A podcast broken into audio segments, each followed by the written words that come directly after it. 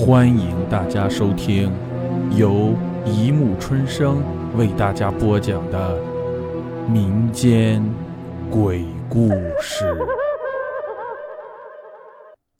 第348集木头人2。晚上大家照例讨论白天发生的事情。胖子说：那个女生怎么会死在教室里呢？好多人都说他中邪了。我问阿彪：这像中邪死的吗？阿彪不说话，瞥着我手中的那个木头人好几眼。你还是把他扔了吧，他说。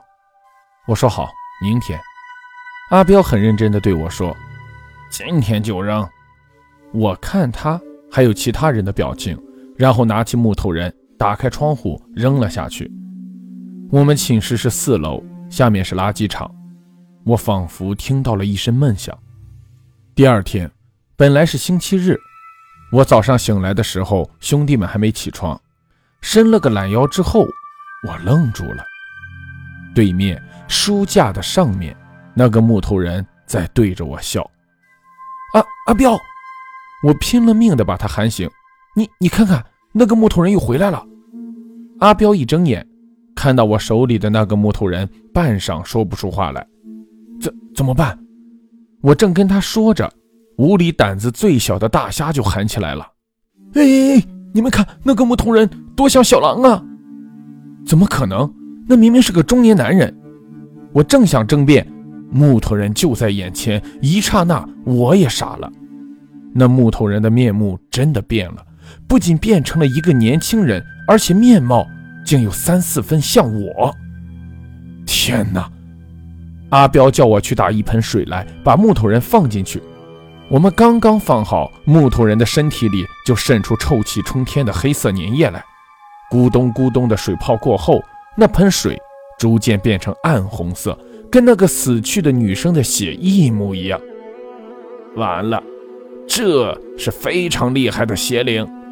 阿彪说：我没有办法对付他，小狼，你自求多福吧。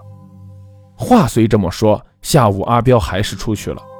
我知道他是去查书想办法，因为临出门的时候，他叮嘱我一定要在寝室等着他，不到他回来千万不要采取行动。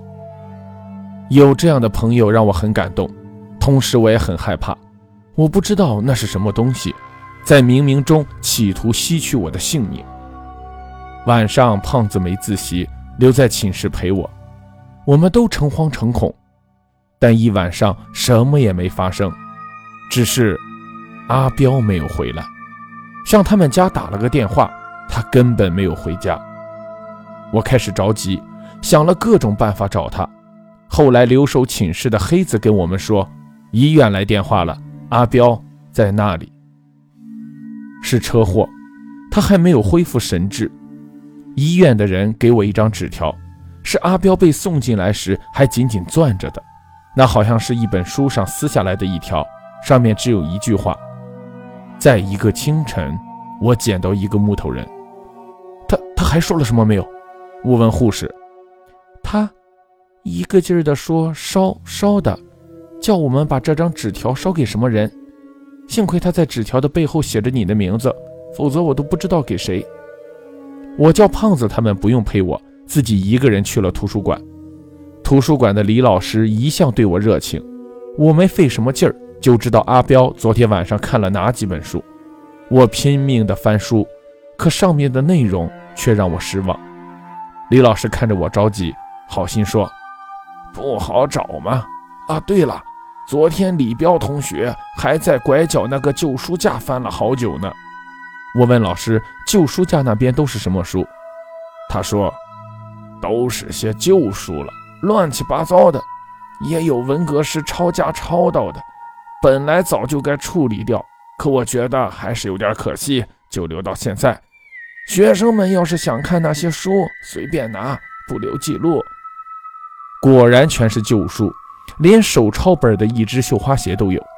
我正感慨着老师收破烂的兴趣，忽然发现我身边那个女生手里的书似乎缺了一条。同学，那本书给我看看好不？那个女孩抬起头来笑着说：“你也爱看这种书？”我说：“随便看看吧。”她就把书递给我手里，“看吧，不过看完以后要记得还给我，我有很重要的用处。”那本书叫做《怪谈》。